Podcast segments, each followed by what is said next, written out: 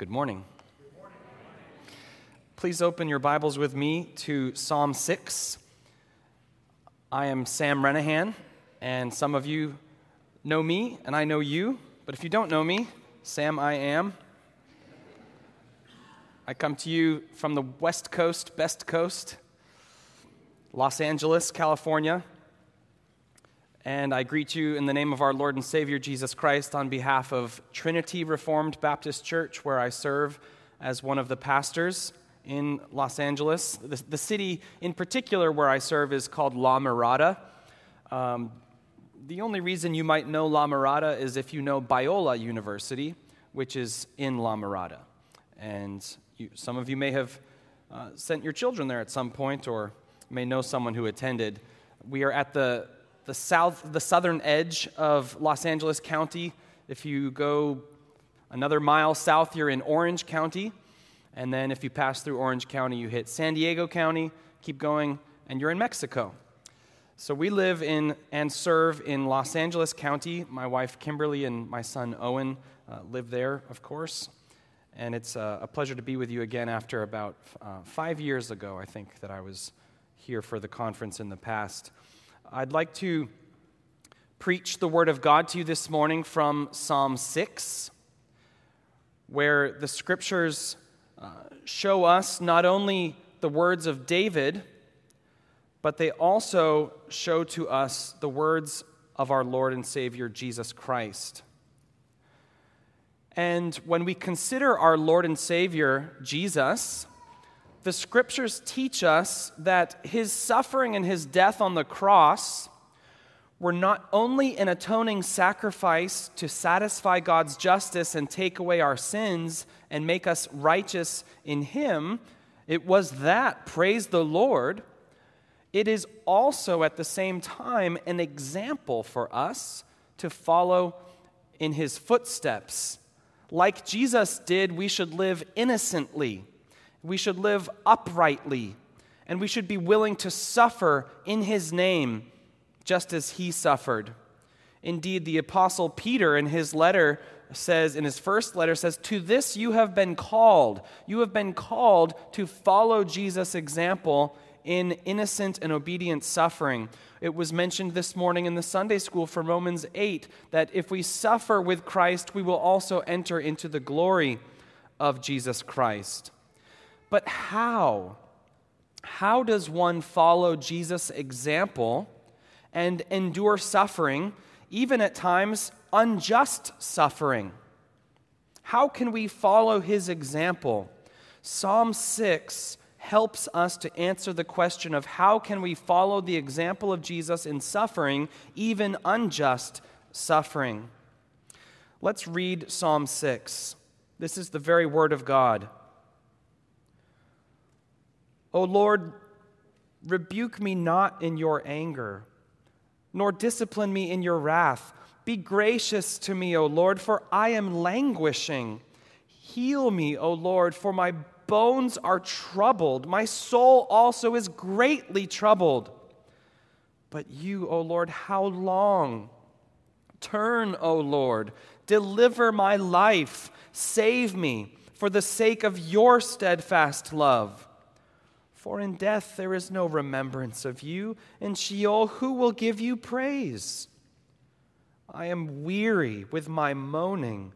Every night I flood my bed with tears. I drench my couch with my weeping.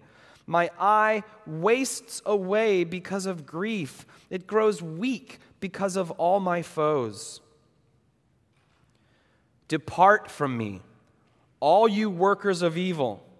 For the Lord has heard the sound of my weeping. The Lord has heard my plea. The Lord accepts my prayer. All my enemies shall be ashamed and greatly troubled.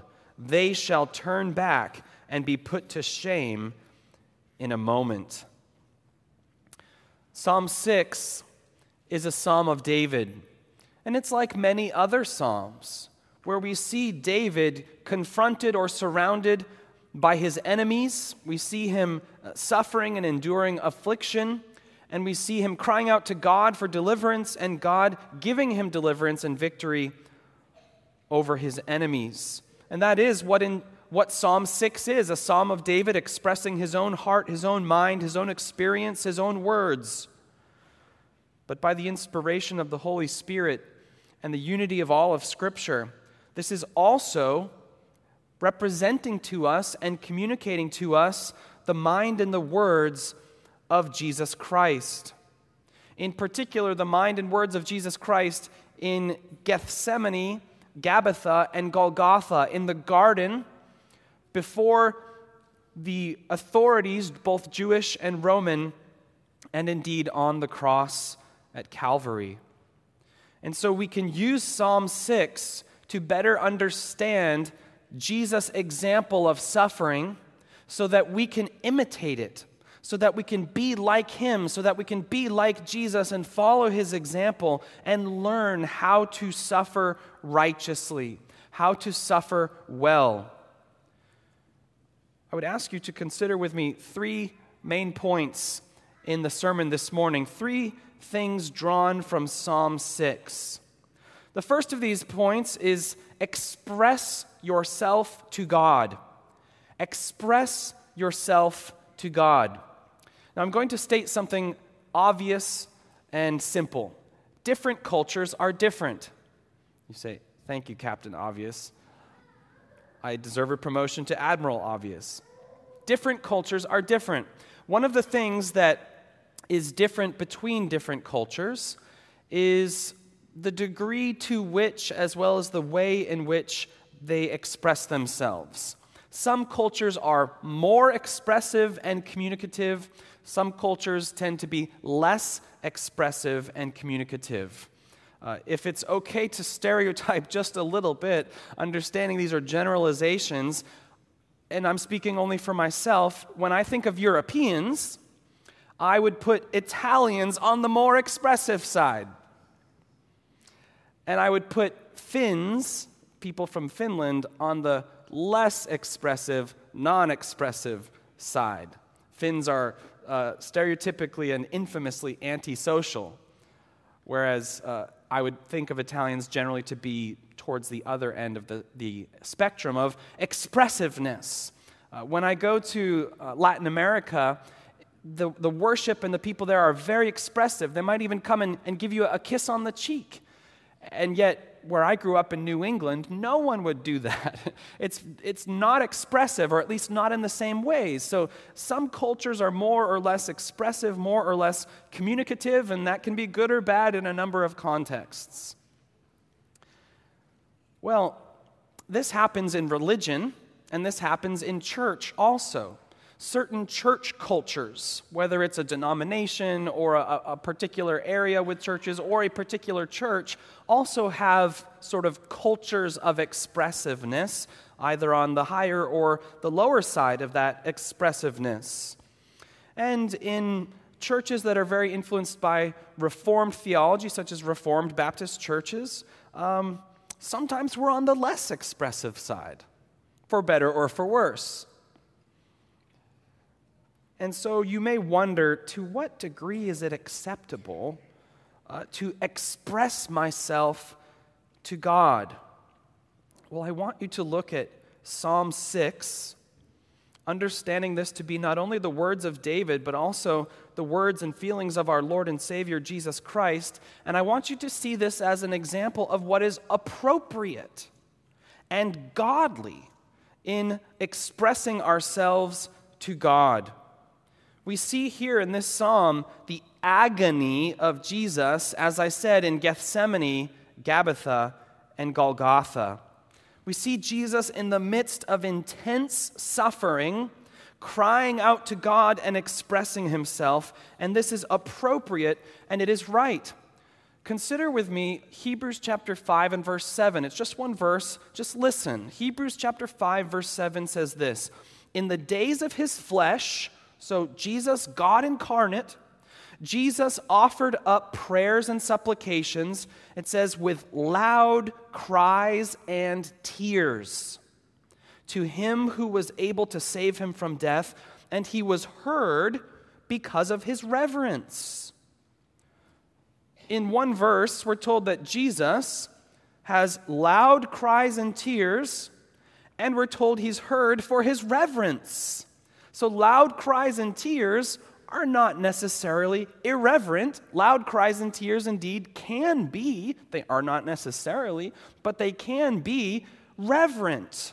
We can pray earnestly, even intensely, even vehemently, and yet be reverent in our expression to God. And Psalm 6, as well as other Psalms, help us to see what that looks like. Let's read again verses 1 through 6 and see loud cries and tears, and yet a reverence.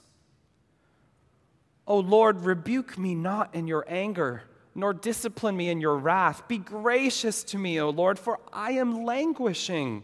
Heal me, O Lord, for my bones are troubled. My soul also is greatly troubled. But you, O Lord, how long? Turn, O Lord, deliver my life. Save me for the sake of your steadfast love. For in death there is no remembrance of you, and Sheol who will give you praise? I am weary with my moaning. Every night I flood my bed with tears. I drench my couch with weeping. We see here the psalmist, as well as a representation of our Lord's mind, bringing petitions to God with loud cries and tears. You may think to yourself at times, I, I shouldn't express myself to God. If I'm suffering, then it is God's will that I endure affliction, and therefore it would be irreverent or disrespectful for me to ask God to remove it. He has permitted this in my life. And so, who am I to express myself to God and ask Him to remove this affliction from me? But Psalm 6 says, No, bring your petitions to God. Turn, O Lord, deliver my life. How long, O Lord? We see here sanctified emotion. The psalmist speaks with earnest agony and so, also, we should not think that just because God has permitted us to pass through affliction, that we cannot express our petition that God would also deliver it, deliver us from it. But you see, we can express ourselves to God, we can express our emotion and bring our petitions to Him, but we must submit our emotions and our petitions to God. And this is where our cultural perceptions at times can impede us and get in the way. Some may say, emotion is bad. That's not true. God made us with emotions. They're not bad, they're natural and they're human. It's excess of emotion that is, ba- that is bad. It's emotions that cross the boundaries that God has set for them. That's bad.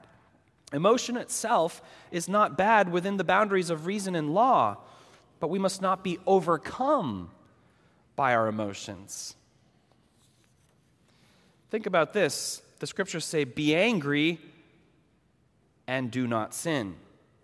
There is a righteous anger, there is a just anger, there is a proper anger that's not sinful, but there is an anger that crosses the line and is sinful.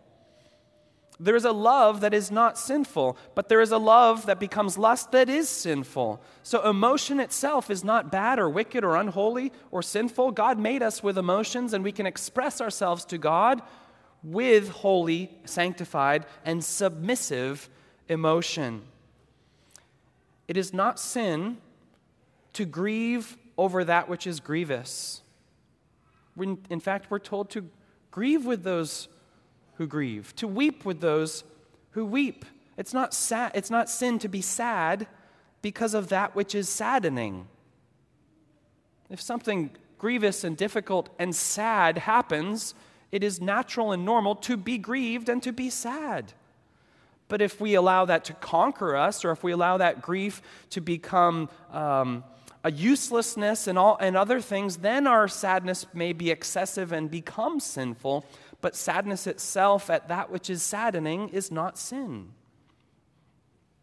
Jesus endured hardship in body and in soul. He suffered agony in both flesh and heart, and he expresses this. We see it in Psalm 6. And as he does so, he's not defying God, he's not accusing God, he's simply expressing his agony and asking for mercy and relief in God's timing. Now, of course, that's a key phrase, isn't it? In God's timing. How long, O Lord? So we ought to express ourselves to God with sanctified and submissive emotion. In so doing, understanding our emotions to be within the boundaries that God has set for them, we do not sin, but rather we are following the example of our Lord and Savior, Jesus Christ. Secondly, not only should we express ourselves to God, but secondly, entrust yourself to God. Entrust yourself to God. The apostle Peter in 1 Peter chapter 2 speaks of how Jesus responded to suffering. He says in verse 23 of 1 Peter 2, he says, Jesus did not threaten, but continued entrusting himself to him who judges justly. He continued entrusting himself to him who judges justly. And in Psalm 6, we see this. We see the psalmist entrusting himself to God by saying, How long, O Lord? I submit this to you. I'm asking you, not as an accusation, not as a defiance, but I ask, I humbly ask, How long, O Lord? This is a way of entrusting ourselves to God. And as we pass through various and necessary trials for a time, we must express ourselves to God, but also entrust ourselves to God. So, to further explain this, uh, consider three subpoints here with me. Firstly, in order to entrust ourselves to God, we must remember that God's anger is not a passion. God's anger is not a passion. Verse 1 says, O Lord, rebuke me not in your anger, nor discipline me in your wrath. We have a nice Hebrew parallelism here. Rebuke me not in your anger, nor discipline me in your wrath. So God's anger and God's wrath are being mentioned. And as we entrust ourselves to God, we need to understand that God's anger and God's wrath are not like ours. And that that's a very good thing. Let me explain. In us, in man, anger and wrath are passions. A passion is a motion, it's a movement. We are moved in and out of all kinds of emotional states or dispositions. We call them emotions. They are passions. A passion is something that happens to you, it's something you are undergoing as something acts upon you. Action produces passion. Things act on us, and we experience uh, responses and dispositions that are changing as a result. You strike me, and I become angry. You have moved me to anger by doing something bad unto me we perceive evil in others and we are moved to anger, perhaps even justly and rightly, or we see something that upsets us and we're moved to anger, not rightly, illegitimately. The scriptures say that the anger of man does not produce the righteousness of God because when we are moved to anger, we almost always and almost immediately transgress the boundaries God has set. Anger in us is when we see something bad and we want to uh, avenge or we want to make right, we want to punish. We need to understand that there is no passion in God. There are no passions in God, and therefore God's anger and God's wrath are not a passion. They're not an emotional state in God. So then, what is God's anger and what is God's wrath. And why do we say that God is angry or that God has wrath? We even use the catechism question to say that God is exceedingly angry with those who blaspheme his name and use it in vain. What does it mean? God's anger is his justice when it is applied to wicked objects. God's anger is not a fluctuating, changing emotional state like us. God's anger is his perfect, unchanging justice in relation to a wicked object. The same is true of God's wrath. It is his punishment and revenge or vengeance against the wicked, but it's the effect that we feel of a perfect, unchanging justice in God. So when I experience God's justice against my sins, it's not that I've moved God to, ang- to be angry, it's that I have done what is sinful and God's justice punishes me or disciplines me. So when God permits affliction in my life, I can entrust myself to Him because I remember He's not mad at me. He's not doing this because He's mad at me. That's how people act. You make me angry, I treat you in a harsh way.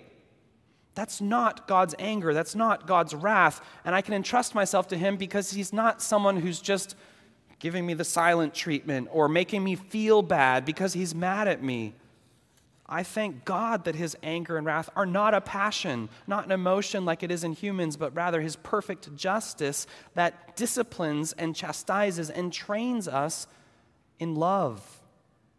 So we need to ask ourselves when God permits these afflictions in our lives, what sin is God exposing in me? Instead of saying, How can I get God to not be angry with me anymore? Don't think like that. Rather, think, What sin in me is God exposing?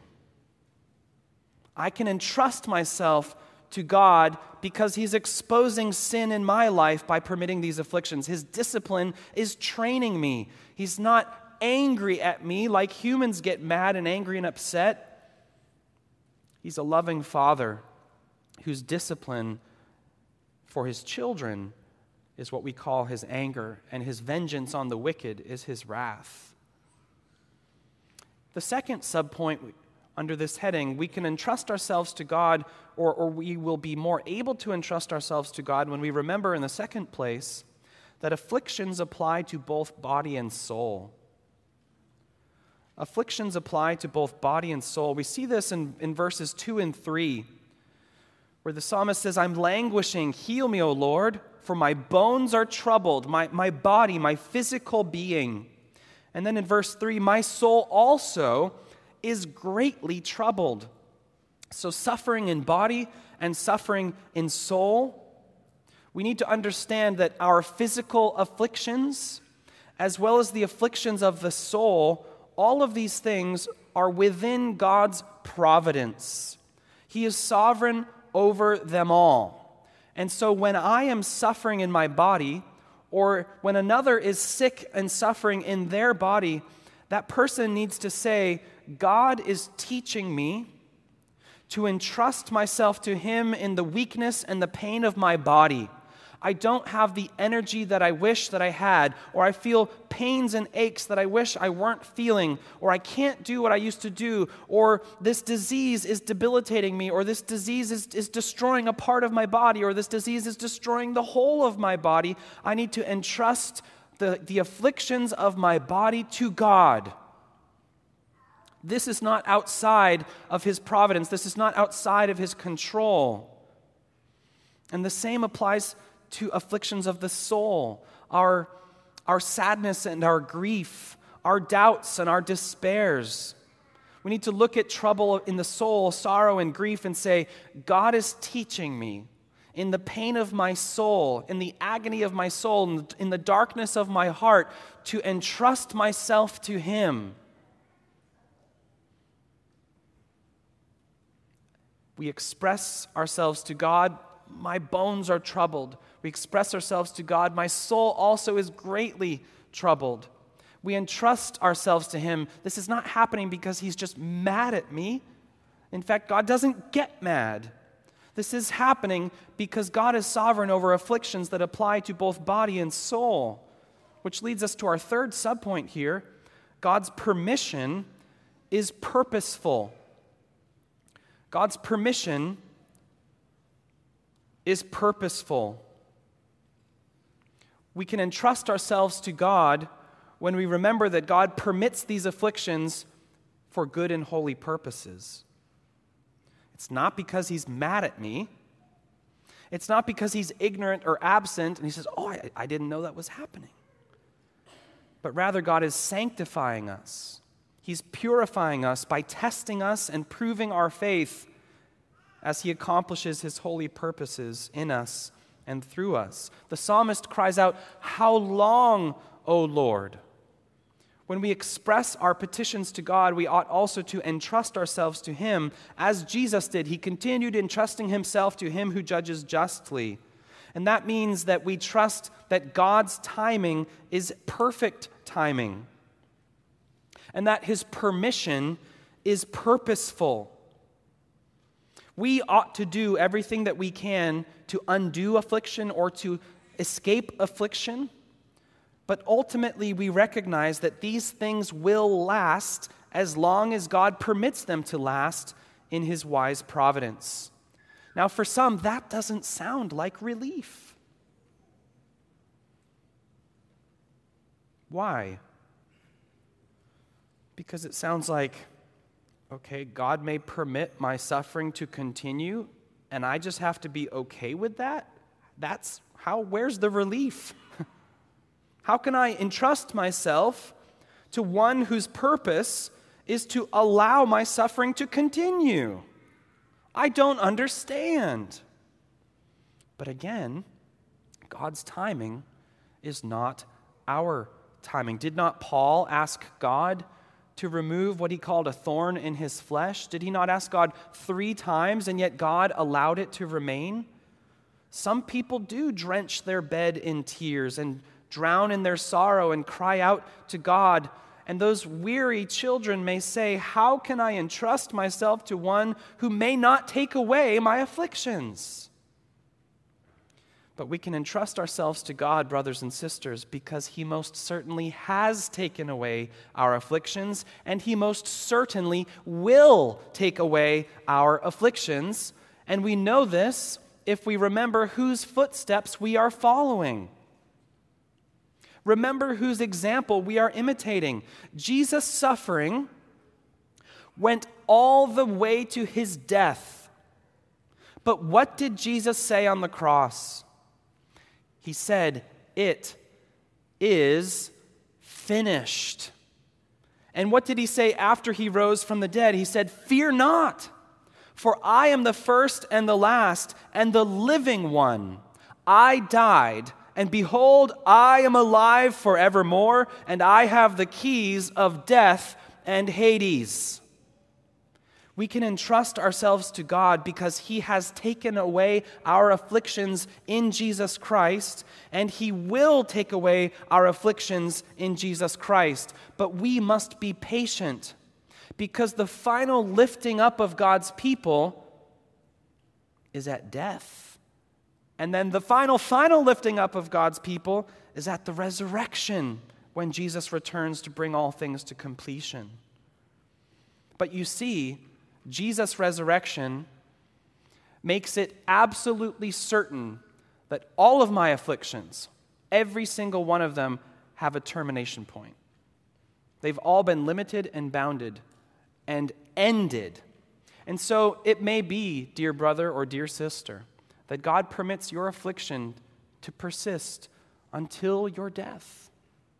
It may be that the rest of your life is spent with some pain or affliction in body and soul, or both. And yet, this is not God abandoning you because He has set a limit and He has said, There will come a time when you will sin no more, you will have no more sorrow and no more suffering. I have freed you in my Son, Jesus Christ. When we say, How long, O Lord? He says, 70 years of exile on this earth. Perhaps 80, perhaps 90 years of exile on this earth, perhaps even 100. And that is all. And then I bring you home where there is no more sorrow, sin, or suffering. We can entrust ourselves to God because sin and sorrow and suffering have been overcome. They have all been limited through the death and the resurrection of Jesus Christ. And there is no more affliction for the Christian when we are freed from this flesh prison, as some have called the body. This, brothers and sisters, is our time of judgment and suffering. This is our hell on earth. But this is all that we must suffer. This is it. This is the full extent of our suffering.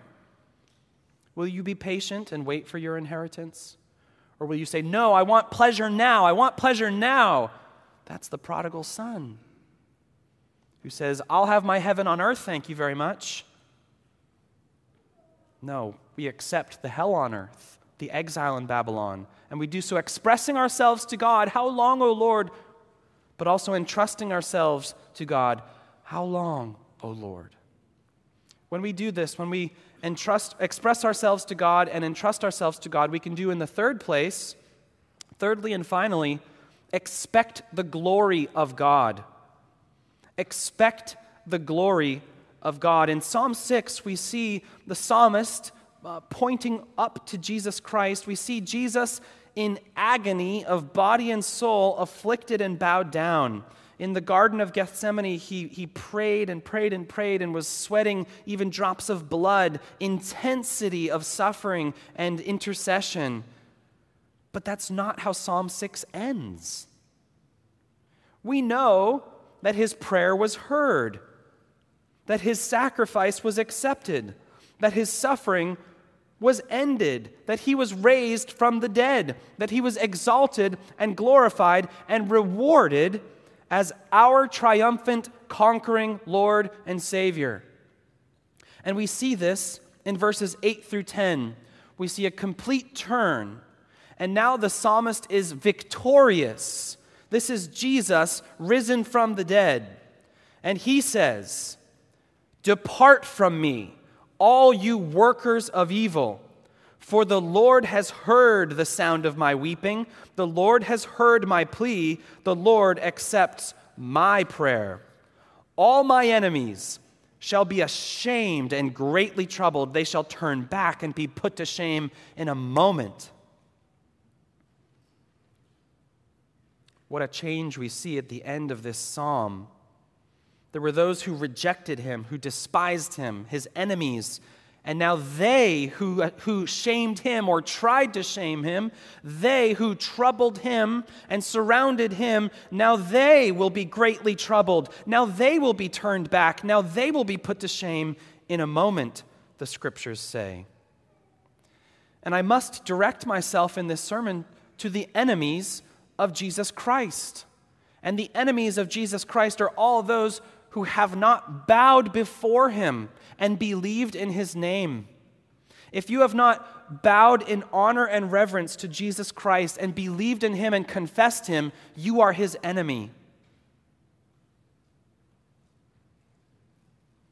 And I must warn you if you look at the cross and you see that dying man, and you wag your head and say, disgusting, weak, shameful.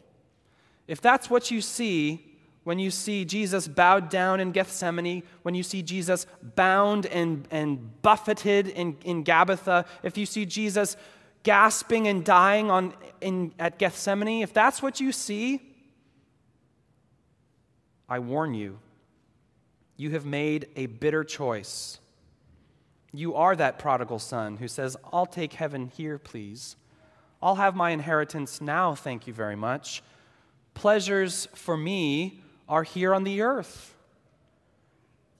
But you are seeking finite joys and fleeting pleasures. And what is their end? Psalm 6, verse 10 says, Their end is shame and great trouble.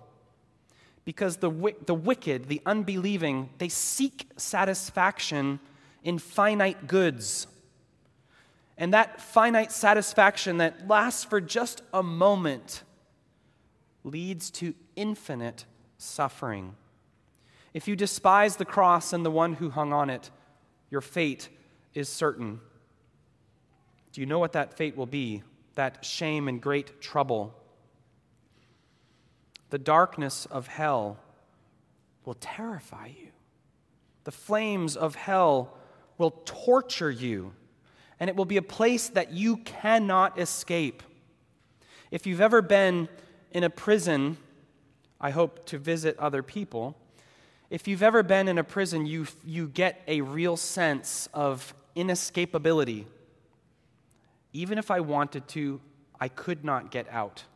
There is no power that I have to get out of this place. You get a, a strong sense of entrapment in a prison.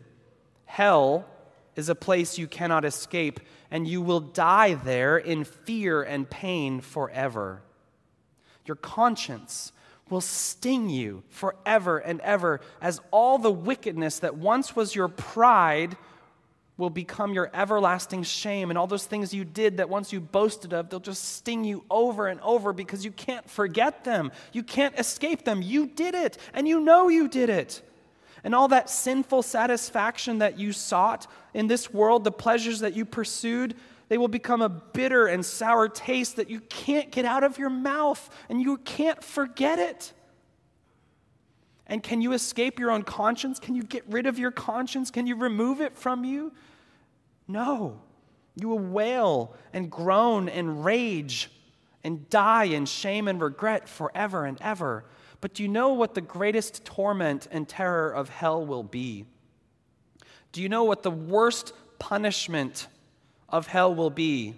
We can speak of the sharp pains of the body, that resurrected body that is designed for torment and sent to the lake of fire. You can think of that torment, and it is, it is unspeakably terrible. And you can speak of the, we can think of the wrenching madness of the soul that remembers all our sin and cannot escape it. Those things are horrible, but they're not the worst thing. The worst thing is in Psalm 6, verse 9. Depart from me you see, there's something that every single man and woman and child wants. There's something that the soul of man desperately needs and longs for. And it's not food, it's not drink, it's not health, it's not wealth, it's not fame, it's not family. We have a deep desire, a need that's been woven into the very fiber of our being. Do you know what it is? It is God. We have a need for our Creator. We have a need for the light of deity to shine upon us, the knowledge of God, the favor of God, the glory of God, the face of God. Every human being wants it because it's the one true infinite good. Man longs for God and longs to be with God, and man longs for the satisfaction of the love and the light of God. It's our most profound desire and most fundamental need. And Jesus Christ, the one who once hung on a cross, will say to the wicked, Depart from me. Of course, Jesus quotes this psalm during his earthly ministry in Matthew chapter 7 and Luke 13. He quotes this. And when Jesus pronounces this sentence upon the wicked, it says, All my enemies shall be ashamed and greatly troubled. They shall turn back and be put to shame in a moment. Depart from me. They will depart to darkness, to dissatisfaction, and to everlasting despair, hopelessness. True despair, a realization, a sudden realization that you should have realized so long ago, but you didn't, a realization that your greatest desire, the one thing that can satisfy you forever and ever and ever, has just banished you and sent you away, and you're going to die forever deprived of that one thing that gives eternal life and blessedness. And when that sentence is pronounced by Jesus the judge, depart from me, the deepest part of your being will ache and tremble, and it will ring in your ears forever and ever, tormenting you with endless despair, where you'll say, Wait, no, anything but that. Depart from me. No, please. No.